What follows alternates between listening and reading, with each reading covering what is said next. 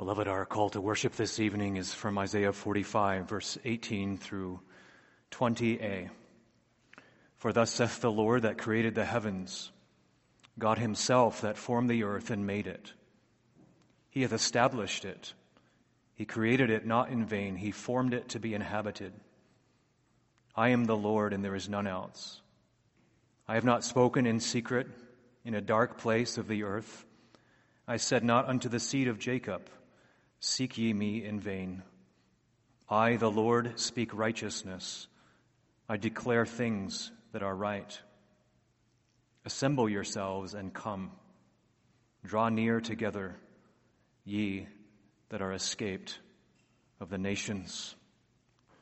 Scripture reading for this evening you can find in the letter to the Romans, Romans chapter 5.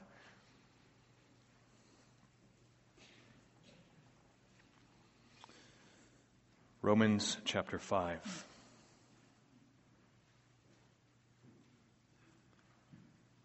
Therefore, being justified by faith, we have peace with God through our Lord Jesus Christ, by whom also we have access by faith into this grace wherein we stand and rejoice in hope of the glory of God. And not only so, but we glory in tribulations also knowing that tribulation worketh patience, and patience experience, and experience hope. And hope maketh not ashamed, because the love of God is shed abroad in our hearts by the Holy Ghost, which is given unto us. For when we were yet without strength, in due time Christ died for the ungodly. For scarcely for a righteous man will one die, yet peradventure for a good man some would even dare to die. But God commendeth his love toward us, in that while we were yet sinners, Christ died for us. Much more then, being now justified by his blood, we shall be saved from wrath through him. For if, when we were enemies, we were reconciled to God by the death of his Son, much more being reconciled, we shall be saved by his life. And not only so, but we also joy in God through our Lord Jesus Christ, by whom we have now received the atonement. Wherefore, as by one man sin entered into the world, and death by sin, and so death passed upon all men, for that all have sinned. For until the law, sin was in the world, but sin is not imputed when there is no law. Nevertheless, death reigned from Adam to Moses, even over them that had not sinned after the similitude of Adam's transgression who is the figure of him that was to come. But not as the offense, so also is the free gift. For if, through the offense of one, many be dead, much more the grace of God, and the gift by grace, which is by one man, Jesus Christ, hath abounded unto many. And not as it was by one that sinned, so is the gift. For the judgment was by one to condemnation but the free gift is of many offenses unto justification. For if by one man's offense death reigned by one, much more they which receive abundance of grace and of the gift of righteousness shall reign in life by one, Jesus Christ. Therefore, as by the offense of one judgment came upon all men to condemnation, even so by the righteousness of one the free gift came upon all men unto justification of life. For as by one man's disobedience many were made sinners, so by the obedience of one shall many be made righteous. Moreover, the law entered that the offense might abound. But where sin abounded, grace did much more abound. That as sin hath reigned unto death, even so might grace reign through righteousness unto eternal life by Jesus Christ our Lord. Well, beloved, just as we did last Sunday morning as we walked through Romans 4, I promised you that tonight we would walk through Romans 5.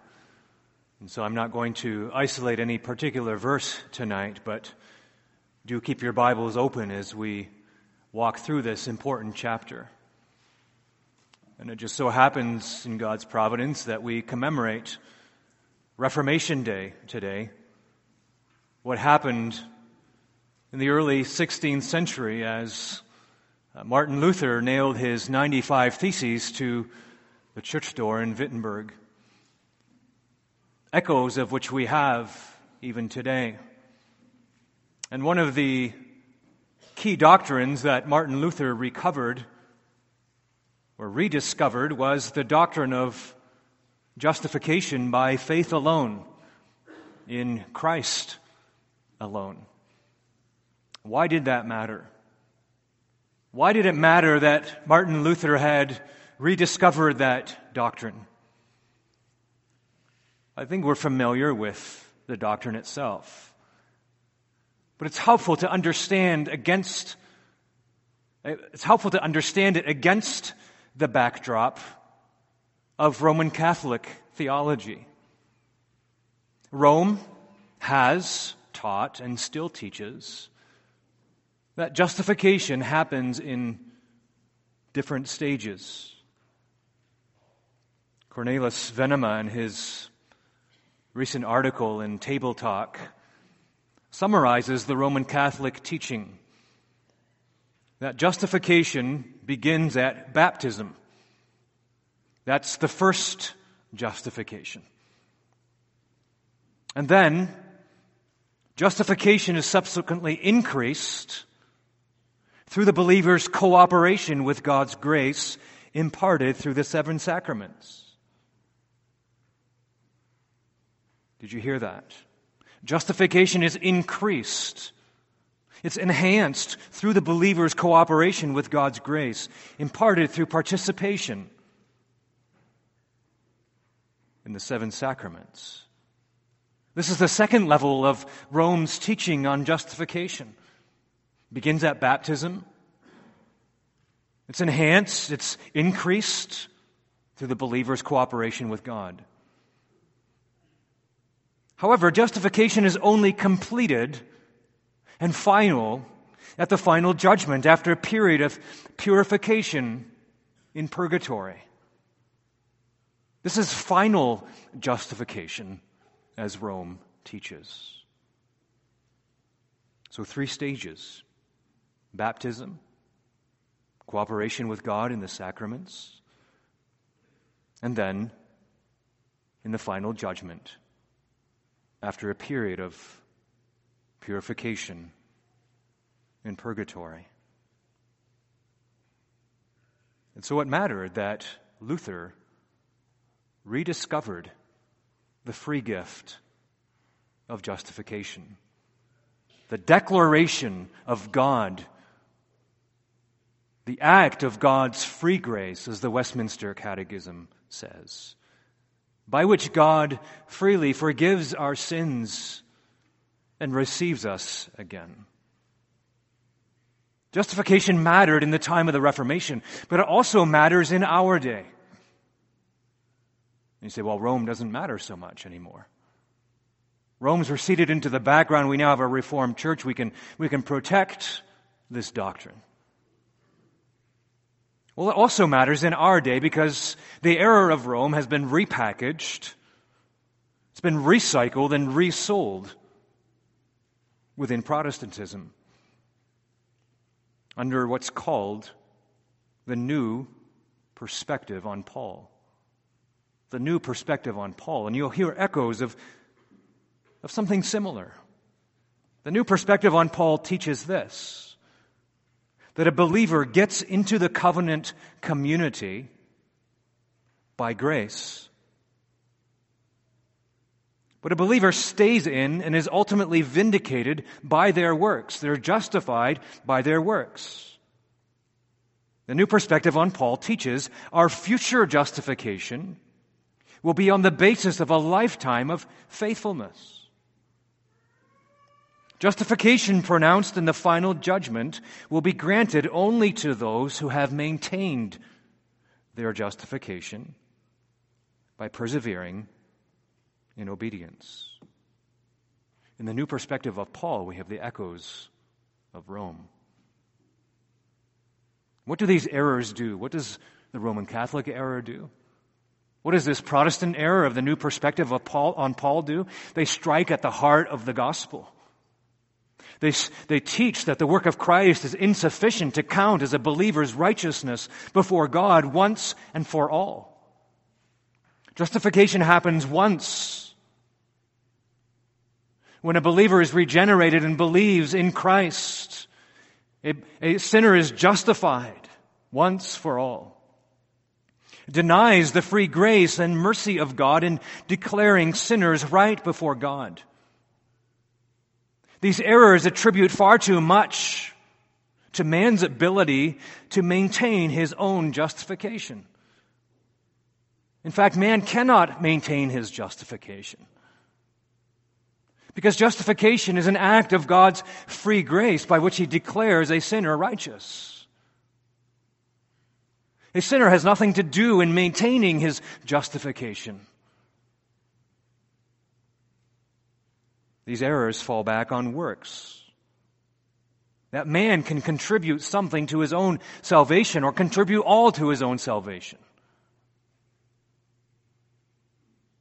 These errors minimize Adam's sin and its consequences as the representative of the human race. It minimizes the power of the atoning sacrifice of Christ as the representative of all believers. And last but not least, it leaves a person with uncertainty as to how God receives sinners by leaving it up to man to maintain his justification. Children, I'm sure you remember well the stories of Martin Luther. How he was seeking God's favor. And how did he seek God's favor? It wasn't by running for refuge to the Lord Jesus Christ. Martin Luther whipped himself. Martin Luther fasted. Martin Luther went to Rome. He bloodied his knees as he, as he went up the steps of the Roman cathedrals. He thought he could earn his way to God. He paid money for indulgences to shorten his time in, in purgatory so that in, he could be justified finally. He lived in constant fear. He lived in constant uncertainty until he learned this truth. The just shall live by faith in Christ alone. Luther rediscovered the free gift of justification. That's what we want to consider tonight from Romans 5. The free gift justification. First of all, we want to see its benefits tonight. As we turn to Romans 5, we find that Paul is very keen to highlight the benefits of justification. As he highlights the benefits of justification, he highlights that justification is certain. It's sure for those who find refuge in Christ.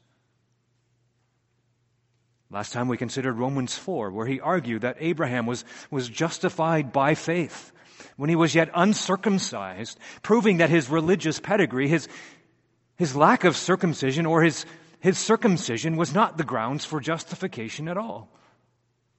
But only his faith in the promise, in the power, in the performance of God, in the, the promise of the coming Lord Jesus Christ, the coming righteousness of Abraham, was in reality his righteousness before God. Paul then goes on to show that justification was not just for Abraham, but it was also for us to whom it shall be imputed if we believe on him that raised up Jesus our Lord from the dead, who was delivered for our offenses and was raised again for our justification. Paul demonstrates here that justification is freely available to sinners. It's an act of God's free grace for both Jew and Gentile for the religious and non religious through the sheer mercy and grace of God.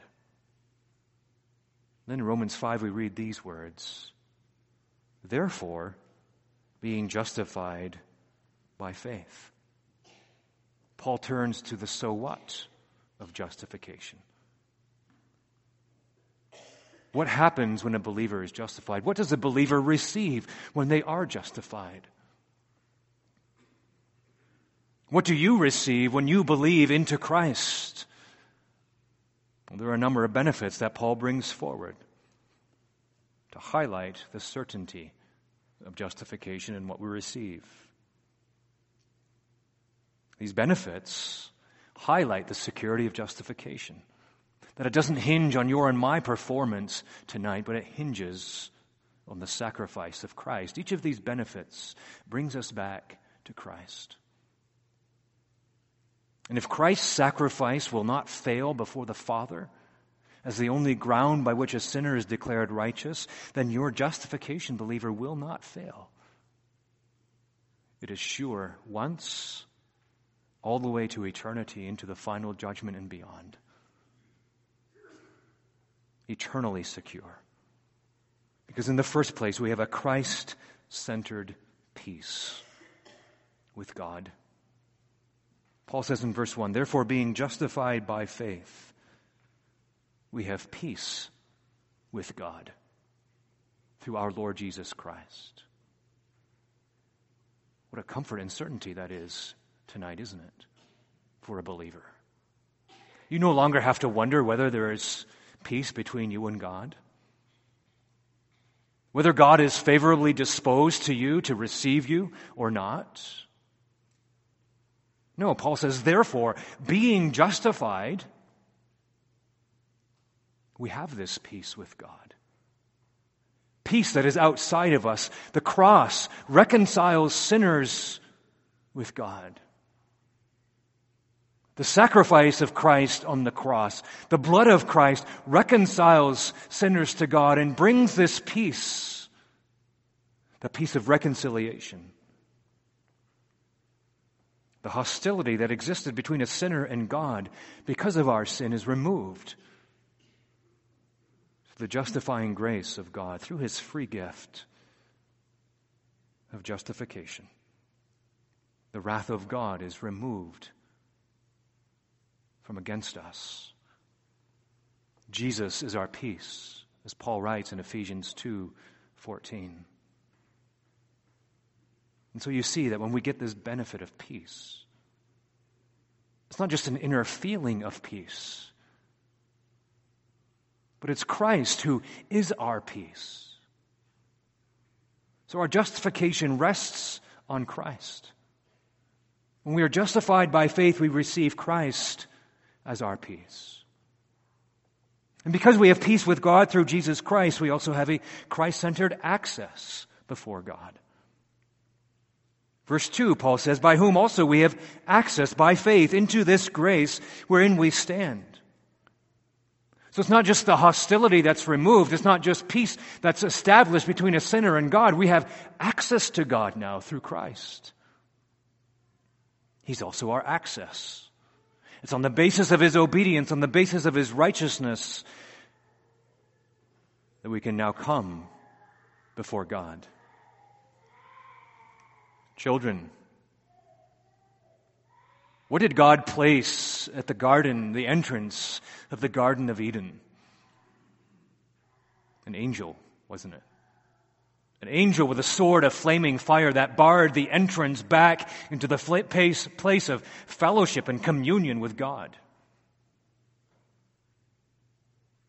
Access to God was barred because of Adam's sin. But now, when a sinner is justified by faith in Christ, by believing into Christ, that access is now again open. There is a way back to God. The sinner is given access to God through Christ. We don't need Mary. We don't need other saints because we have Christ who is our access, our full and free, unfettered access. The flaming sword has been removed and the scepter of mercy is extended in Christ. The access, the door is open tonight for sinners to come. This is what believers have. Access to God by faith into this grace, this unmerited favor by which God receives us, in which we stand. Implies solidity, implies certainty in which we stand. Not in which we slide away. Not in which we have to claw our way back up And maybe we can reach it and, and sit on our knees and hopefully find some stability there. No, our feet are firmly planted in that axis by which we have in Christ to God by grace. Speaks of restored fellowship and communion through the unmerited favor of God. And then, two, there's Christ centered rejoicing in God. Paul moves from access to God to rejoicing in hope of the glory of God, he says in verse 2. This grace when we stand and, and rejoice, we rejoice in hope of the glory of God. What is Paul saying there? It's as if he's extending his thoughts into eternity. He's, he's looking ahead. He's projecting what our justification will do for us in glory, for a believer in glory. Hope conveys certainty. Hope is not the way we often speak of hope, and we say, Well, I hope so, implying that it could be or could not happen. The scriptural concept of hope is certain. A present faith in Christ is also anchored in the future in the fact that a believer will one day stand before God without sin, fully remade into the glorious image of God. That's what Paul is referring to here. We rejoice in hope, in the certainty of the glory of God. The glory of God, of course, as you know, was, was revealed in Christ, as John says in the beginning of his gospel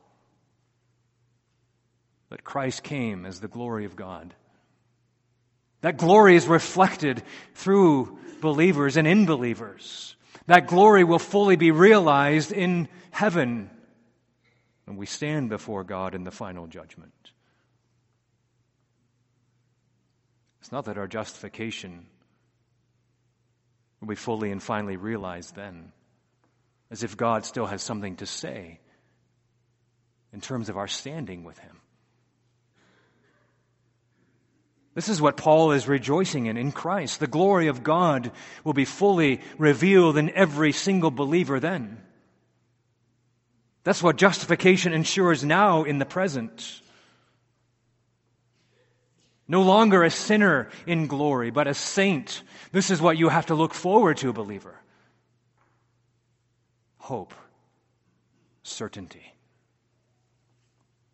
Not a maybe or an if but we rejoice in hope in the glory of God. It provides a, a thrill of joy to know that this mortal will put on immortality, this, this corruption will put on incorruption. We will see the Lord Jesus Christ as he is, as, as John says in his epistle. 1 John 3. Justification provides this rock solid hope for every justified sinner. We don't have to walk in uncertainty now. And hope that God will justify us after a period of time in purgatory and purification. No. Beloved, now are we the sons of God, and it doth not yet appear what we shall be. But we know that when he shall appear, we shall be like him, for we will see him as he is. Certainty. Is this what you're rejoicing in as a result of your justification in Christ? Maybe you say tonight, well, that seems so far off. It seems so unrealistic, it seems so contrary to what I'm experiencing now. I'm suffering, I'm going through trials. Listen, listen to what Paul says in the next verse, verses 3 and 4. And not only so, we not only rejoice in hope of the glory of God, but we glory in tribulations also. Knowing that tribulation worketh patience, and patience experience, and experience hope.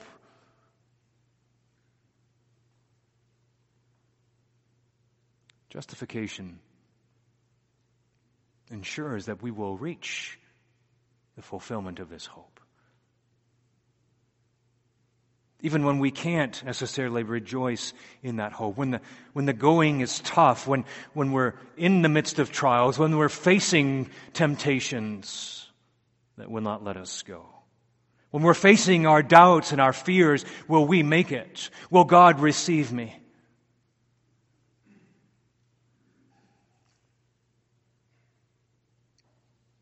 Well, the Word of God helps us tonight to understand that when we suffer and experience trials,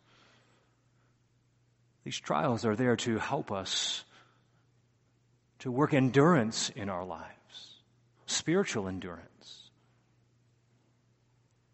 Like a runner running a race, he endures unto the end. In the midst of tribulations, we're called to look up, to be reminded of the hope that is coming, that is certain and that is sure. It guides us through the afflictions. It guides us through the tribulations. Our faith is tested, yes. And when it's tested, it endures. We persevere by the grace of God. When a justified sinner endures, and that endurance works experience, spiritual experience. Not some ethereal and mystical experience, But what this word is referring to it is really the result of being tested. We gain spiritual experience. We know that our faith is being tested. And when our faith is being tested, we know where to turn. We know where to run. We, we run to the Father who is testing us, who is disciplining us, who is chastising us, recognizing that He's doing it for our profit, to confirm for us that we are sons of God we're learning. That our tribulations, that our, that our testings, that our trials, that our temptations serve to confirm our justification. That neither our worst day nor our best day can change our status before God and how He receives us because it's based upon Christ. And so, as we're tested, as we endure, we gain experience. Think of it this way when a person begins to learn a trade, they're inexperienced, aren't they? They go to school to learn a trade, to learn the theory behind the trade, to learn specific skills they learn while they're on the job. They gain mastery of, of the trade that they're going to learn. Over time, they gain experience through trial and error through all the things that they're learning. They're being tested at certain points along the way. They endure in learning. They gain experience. So too a believer learns this through tribulation. And as they gain that experience, they learn to, to look with hope, with certainty to what is coming. So we learn to glory in our tribulation, knowing that God is, is working these things for good. It moves us ahead to Romans 8, doesn't it? That God works all things for good to those who are the called according to his purpose. We glory in our tribulation because that tribulation brings us back to refocus on the hope that is coming. And so God uses those tribulations, those trials to mature us in our understanding of our justification. So don't lose heart tonight, believer. If you can't rejoice in hope, rejoice and glory in your tribulation, knowing that God is working it for your good. To bring you back to the point where you can, by God's grace, rejoice in hope of the glory of God and the prospect of being whole and remade into the image of Christ. Justification benefits us in the midst of trial and tribulation, brings Christ close to us.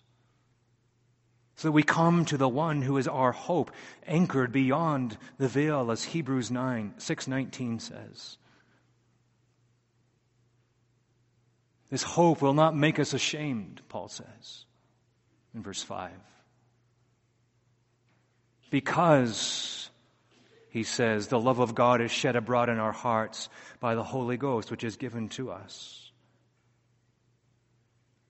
This hope brings a justified sinner to the enjoyment of the Spirit shed love of God in our hearts.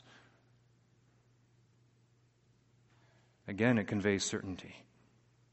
The love of God has found entrance into the, the hearts of sinners as a result of justification. Therefore, being justified, we have this love of God shed abroad in our hearts. It's there. The love of God is revealed in Christ, poured into the hearts of those who are justified, shed abroad, indicates generosity. The generosity of God. We not only receive the love of God in our hearts, we receive the Holy Spirit who indwells us and sheds that love, reminds us of that love, brings us to that love again and again and again. And so the hope of a believer tonight rests upon the work of the triune God and the work of justification. God justifies sinners on the basis of what Christ has done and who Christ is. And the love of God is shed in our hearts through the Holy Spirit. Beloved, the free gift of justification has an unshakable foundation because of these Christ centered benefits. We need to understand that we not only get these benefits, we get Christ. We get the whole Christ, don't we? Everything that Christ is, we receive in justification.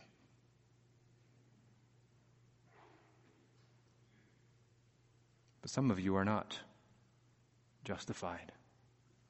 Some of you are not living by faith. Some of you are still trying to work your way back into God's favor through what you can do.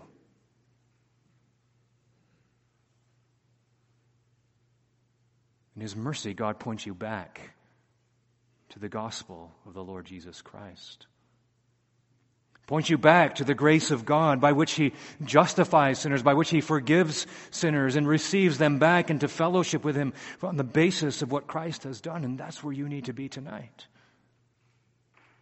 to repent of your sin, to repent of your dead works, and to serve the living God, to run to Christ, to be sheltered in Him and what He gives in justification.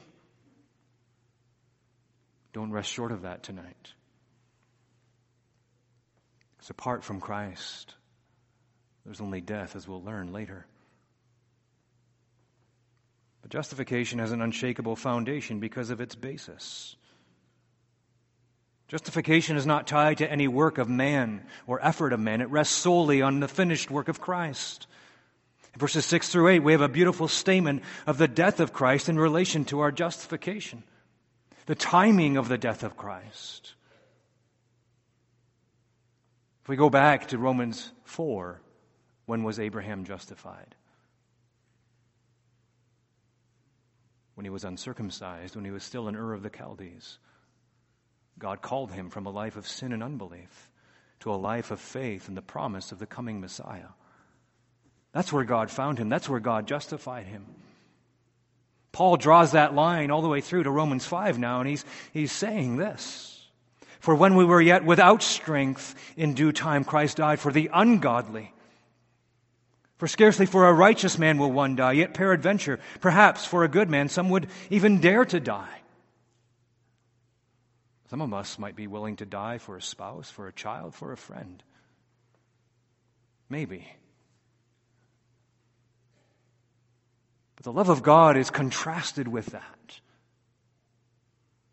But God commendeth, God proves his love toward us in that while we were yet sinners, Christ died for us. Justification rests upon the death of Christ. You and I can't contribute anything to our justification. The scriptures do not say to us tonight, only when you work sufficiently does the death of Christ account for you and apply to you. No. The death of Christ is for sinners who cannot find any life in themselves tonight. That's the reality that Paul is, is teaching here, that the scriptures are teaching, that we are hearing through the preaching of the gospel. The point is hopeful because of the death of Christ. That alone is the basis for justification, for right standing with God, both now and in eternity. An unshakable basis because the death of Christ is the only death that can atone for sin. And that's where Paul moves in the next step of his argument to show us the purpose of the death of Christ. Not just the timing of it, that it's for sinners who have no hope in themselves. But he goes on to show how the death of Christ and the shedding of his blood not only serves to justify a sinner, but when a sinner is justified, he's also saved from the wrath of God. Brings us back to what we considered in the first point the benefit of peace and access. The wrath of God is removed. Verse 9, much more than being justified by his blood, we shall be saved from wrath through him. For if, when we were enemies, we were reconciled to God by the death of his Son, much more being reconciled, we shall be saved by his life. You see, so often we think that we have to improve ourselves before God can justify us.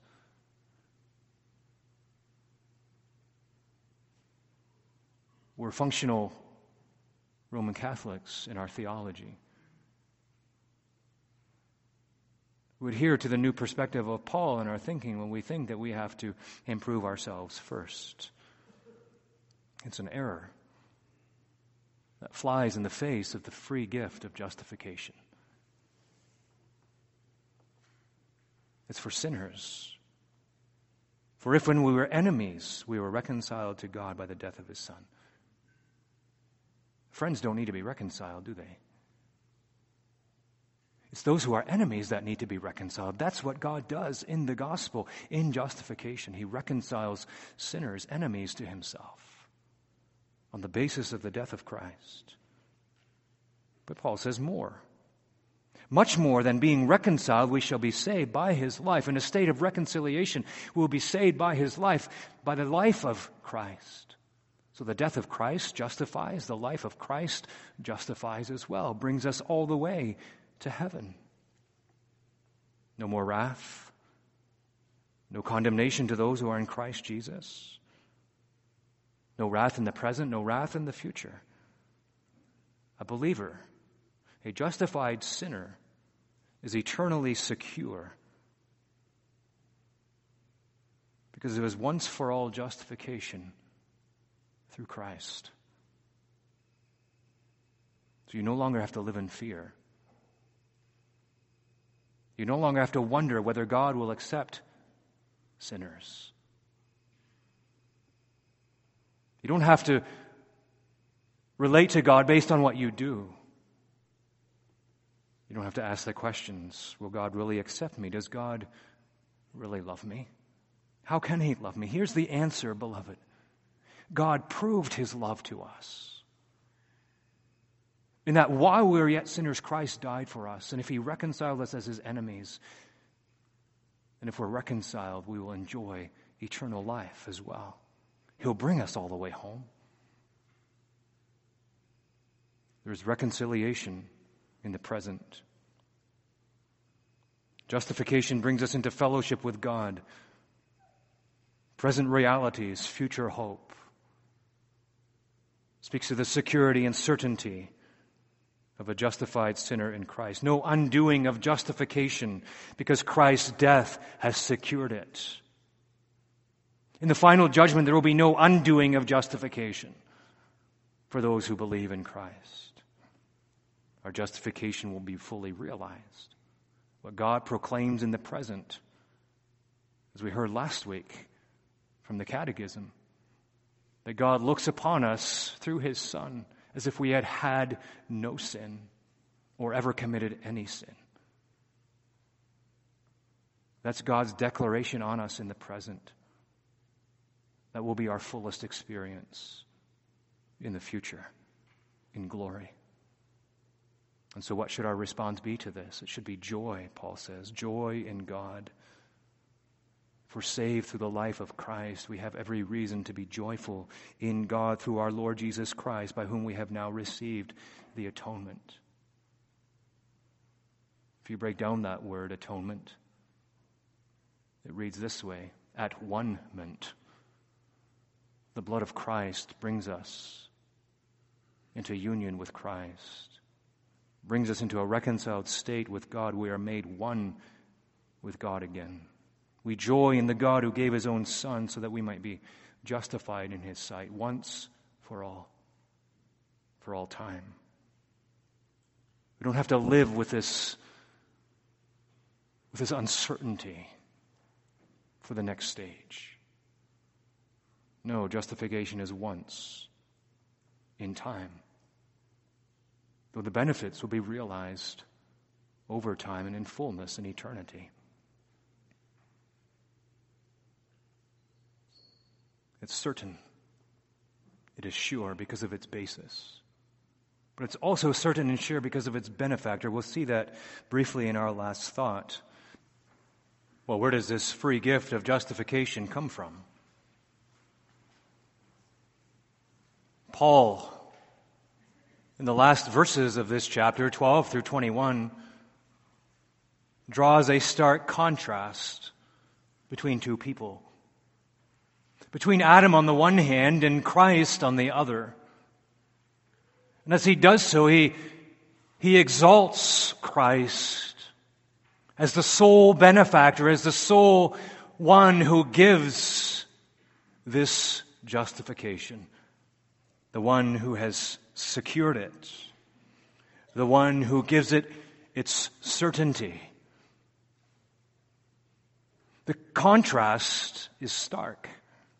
It cuts off man's contribution to justification. Even in the maintenance of that justification, it's not we who maintain our justification. It is sovereign, one-sided grace by which God declares a sinner righteous in which we have no contribution except our sin through Adam. That's what he's pointing out here. Adam's contribution, what we receive from Adam, is sin and death. Verse 12, wherefore by, as by one man sin entered into the world and death by sin, and so death passed upon all men, for that all have sinned. Adam sinned. As a result, every single human being born after him has inherited his sin. What we call the imputation of Adam's sin. His sin was reckoned to us.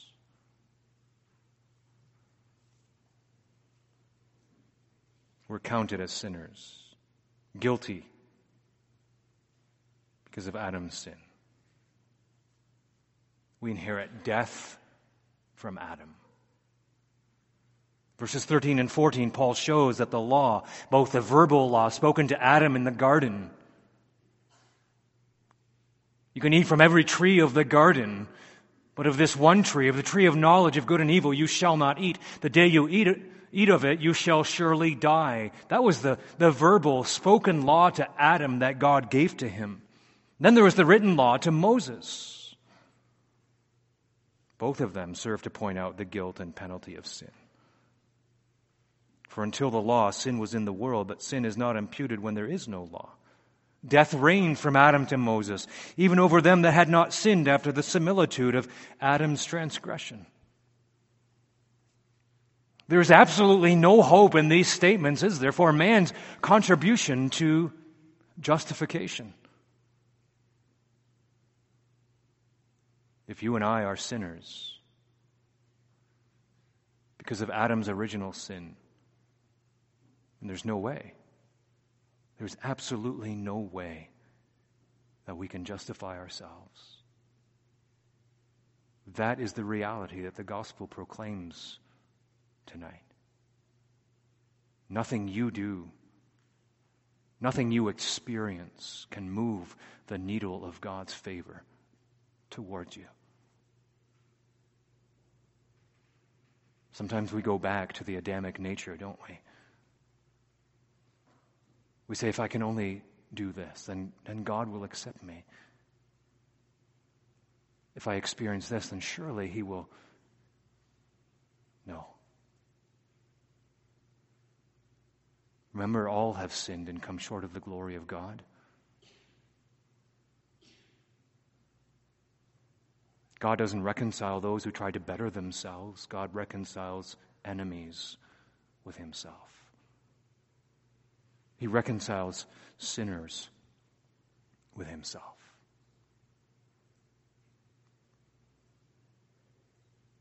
We're in dire straits under the guilt and the condemnation and the death that we've inherited from Adam through his disobedience. But the hope breaks through, doesn't it? And this is where the contrast begins. The end of verse 14 Who is the figure of him that was to come? Adam was a figure of Christ. He was pointing to Christ. Let's highlight that contrast from the following verses. In verse 15, Paul contrasts the offense, that is sin, and the free gift, which is grace. But not as the offense, so also is the free gift. For if through the offense of one many be dead, much more the grace of God and the gift by grace, which was by one man, Jesus Christ, hath abounded unto many. No hope in Adam, but there is hope in Christ, through which we receive the free gift of, of justification. Is a gift earned? No. If it was earned, then it would be payment. It would no longer be a gift, would it? Just as Adam sinned and many are dead as a result, spiritually dead, just so the grace of God and justification through Christ abounds to many. The contrast is that Adam brings death, but Christ brings life. In verse 16, the contrast is that Adam's sin and consequent judgment bring condemnation. That's all Adam brings to us. But the free gift means that Christ's righteousness removes the offense. He covers over the sin that we've committed against him in justification, covers them with his blood. Wholly covered before the sight of God, as we just sang. Verses 17 and 18, the contrast is between the death that Adam introduced as a result of his sin and the life that Christ brings in through his own person, through his obedience, through his work on the cross, through his justifying grace. Verse 19, the contrast is between Adam's disobedience, which constitutes us as sinners.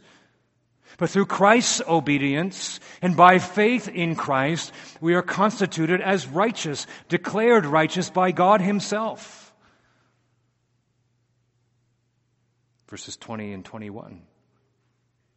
The contrast is between the function of the law and aggravating and convicting of sin, and that of grace prevailing to overcome sin and bring eternal life through Jesus Christ. So, where does justification come from?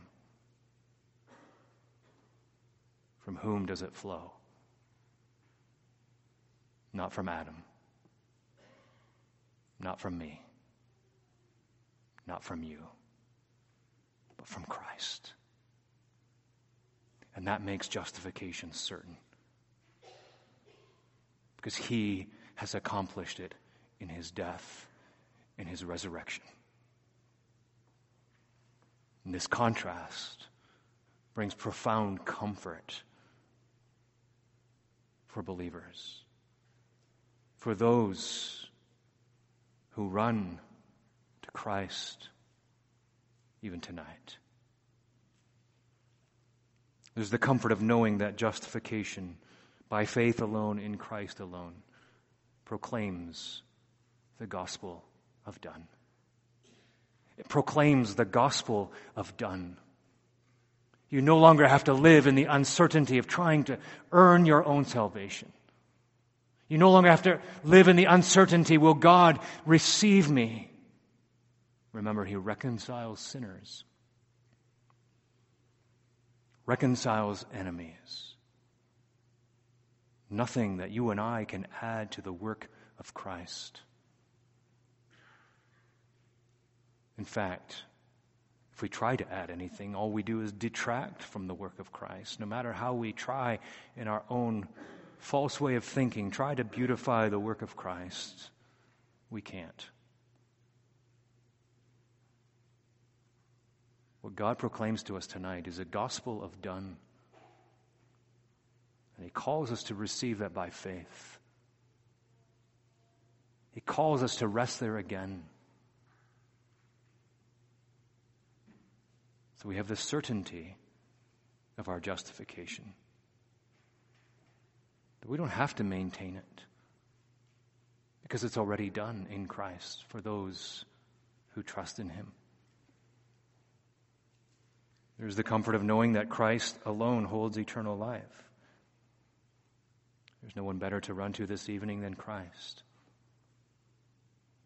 I trust that all hope has been cut off for you in yourself that your hope is now tied to Christ alone for salvation. He's the second Adam, you see. The perfect Adam, the obedient Adam, the righteous Adam. He is the one in whom the sons of the first Adam can find life for death, find reconciliation instead of condemnation and separation. Can find perfect obedience for our disobedience. Can find perfect righteousness for our unrighteousness. As Paul says in 2 Corinthians 5:21, he who knew no sin was made to be sin so that we might be made the righteousness of God in him. Christ alone holds eternal life. Run to him and be safe and secure. There's the comfort of knowing that our justification is finally and fully secure. We have believed in Christ. That's highlighted in these last verses here. Sin has reigned unto death. Even so might grace reign through righteousness unto eternal life by Jesus Christ our Lord. There's a note of victory there, isn't there? Victory. Victory in Jesus. Grace reigns. Grace rules through righteousness unto eternal life. Grace has the upper hand in the life of a justified sinner will bring us into the fullness of the enjoyment of what justification declares now in the present. What rest there's to be found tonight. Not just in a doctrine, but in the God who justifies, in the Christ who has given his all for enemies and for sinners. So, in the midst of our own insecurities, in the midst of our own doubts and fears, we might come and rest in the triune God alone for salvation. So we can rejoice in hope of the glory of God, that we can glory in our tribulations, knowing that one day we don't have to go through purgatory first. But what God declares now